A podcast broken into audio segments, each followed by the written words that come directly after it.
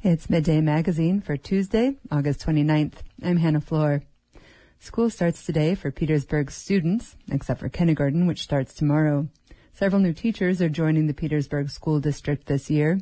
KFSK will be airing conversations with some of the teachers during the first week of school. Megan Smith is the new high school math teacher in town, but she's not new to Southeast. Last year in Metlakatla, she taught high school English and eighth grade math. She has a degree in English with an emphasis on education. She just finished her studies to become endorsed in math, and this will be her first year teaching the subject full time. I spoke with Megan about her love of math. I just really enjoyed teaching math and it was like, oh, I think I really like this and I want to go that route. I did my master's uh, research project on uh, the math classroom with technology and a flipped classroom and uh, just how to work in a multi-level, multi-grade classroom What with is math. What does a flipped class, classroom mean? A flipped classroom is when you assign it. It's sort of new-ish in terms of tech, uh, education, but it's like when you assign all the lecturing outside of the class. So they would read or they would watch a video of you lecturing, and then when you come to class, you do all the homework. Oh, what's the what's the advantage of that? The advantage is that then students have you as the teacher who actually knows the material to help them when they're doing the actual problems instead of their parents who might not know. Right. And I, I feel like the thing that I always hear, you know, it's kind of just out in the ether is people saying, dang it, I have to learn to do math again so I can help my kids with homework. So Yes. that kind of gets around that problem. Yes. And then kids can feel a little bit more confident in what they're doing. They can work with peers. They can work with their teacher.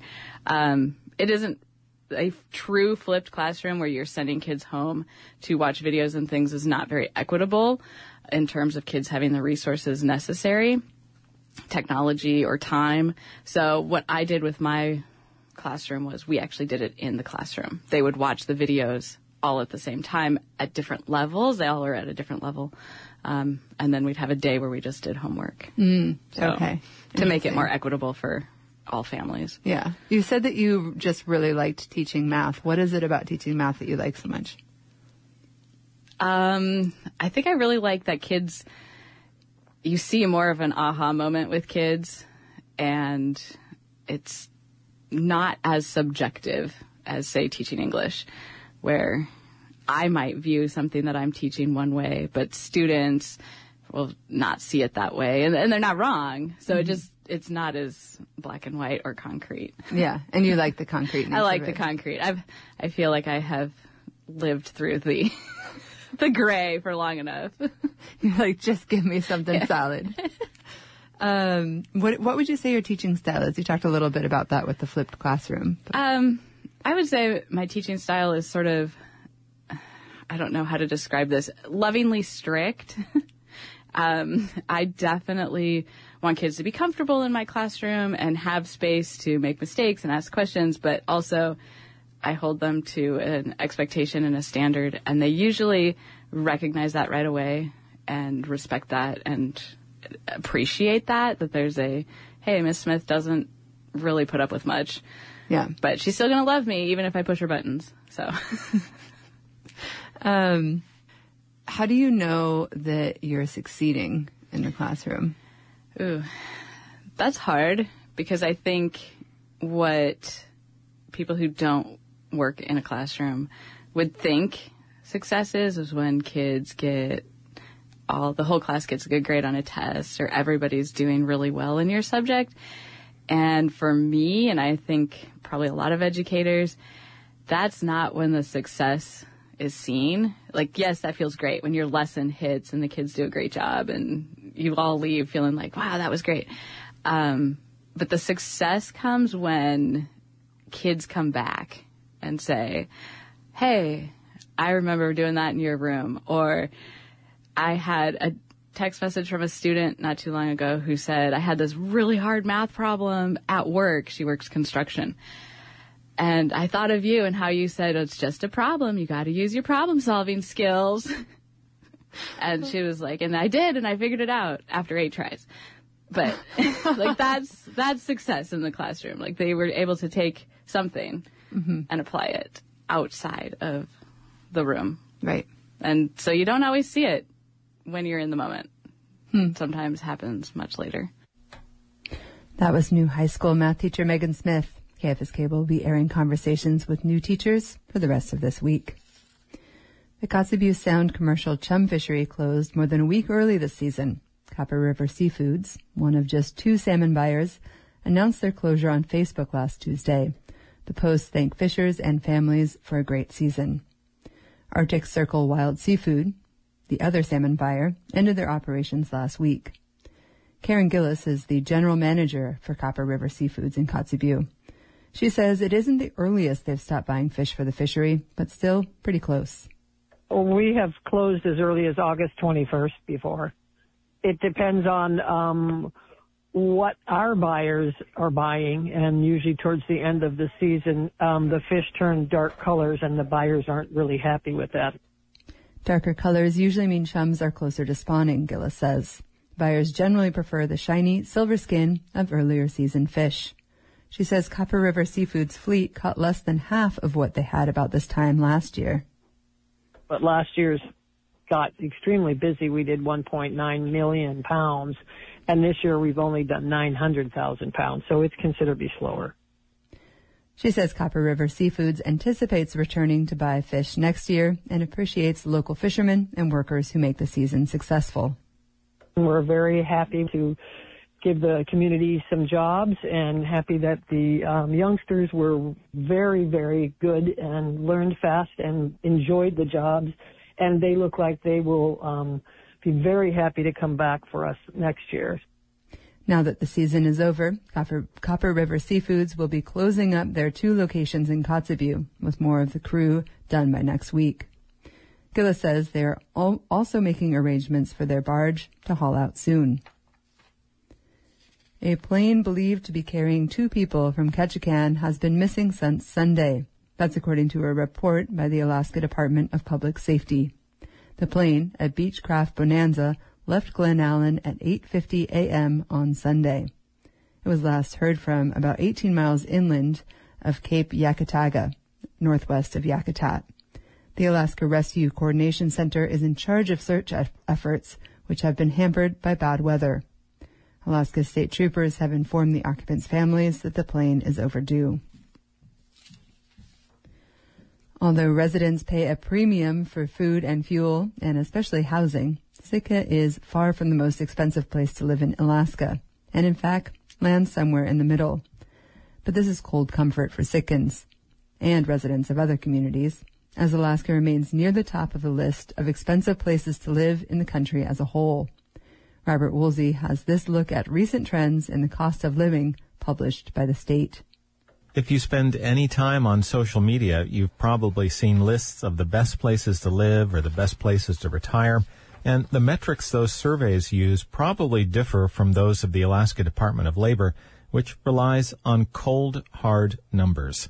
Economically speaking, Alaska is just not that attractive. The June issue of Alaska Economic Trends, published by the Alaska Department of Labor, reports that Alaska is the fifth most costly state in the U.S. to live in, behind New York, California, Massachusetts, and Hawaii. Food, fuel, and transportation are the main culprits, although in Fairbanks, the biggest burn, literally, is heating fuel, which is over 100% higher than the national average. Paying $100 for a large bag of groceries is becoming more common in urban Alaska.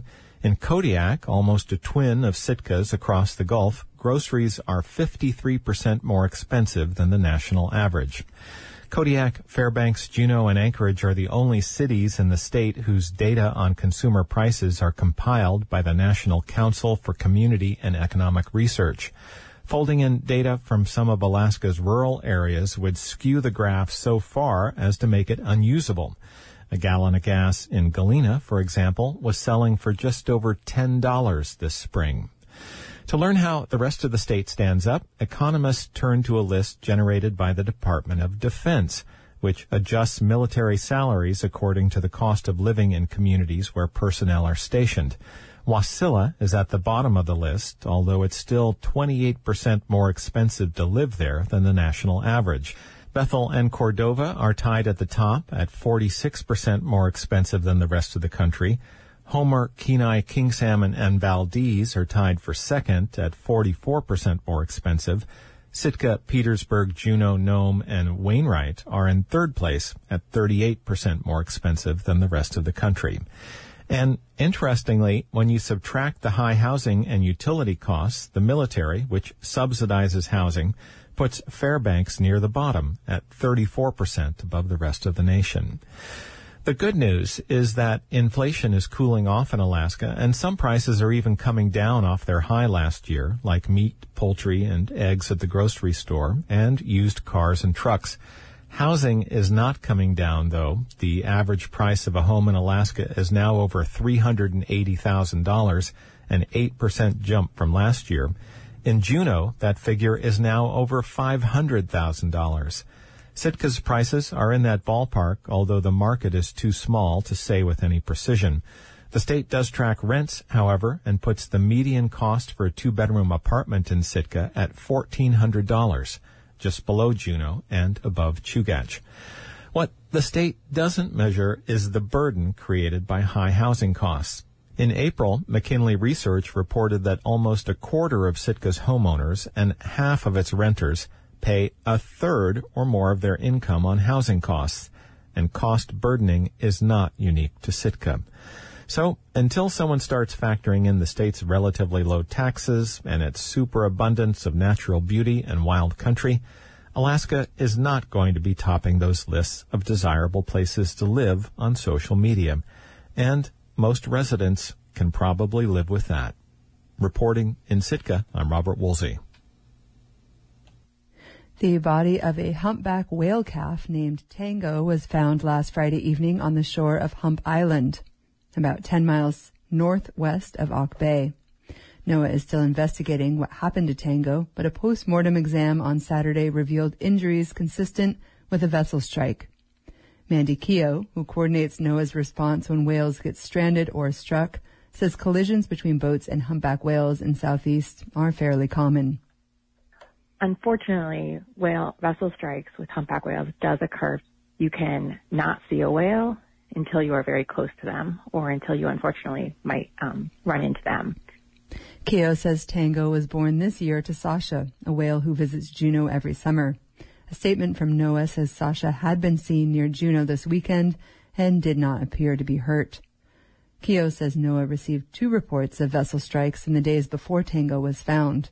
Biologists searched for any animals that were acting unusual or showed signs of injury. And in total, we found about 10 animals, and none of them had any evidence of any injuries. Keogh says she doesn't yet know if those reports are related to what happened to Tango.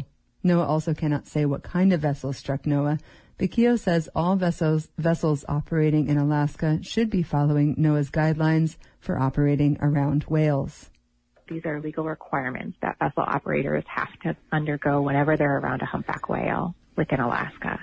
And that includes maintaining certain distances. The guidelines call for vessels to stay 100 yards away from whales and to avoid disturbing their normal activities. The guidelines can be found on the NOAA Fisheries website.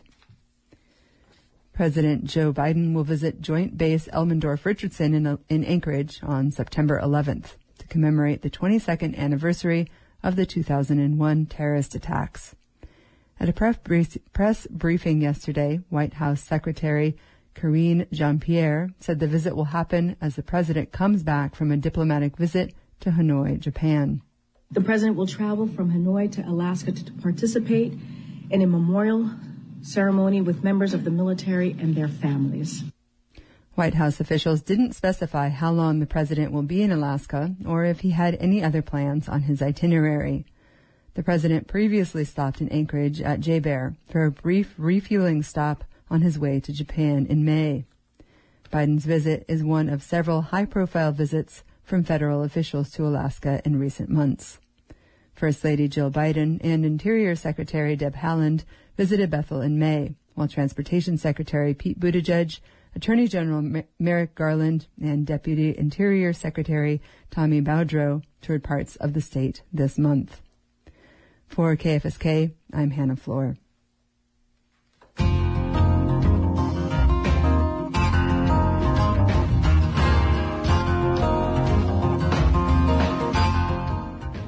Coming up next, local and marine weather, followed by birthdays and community announcements.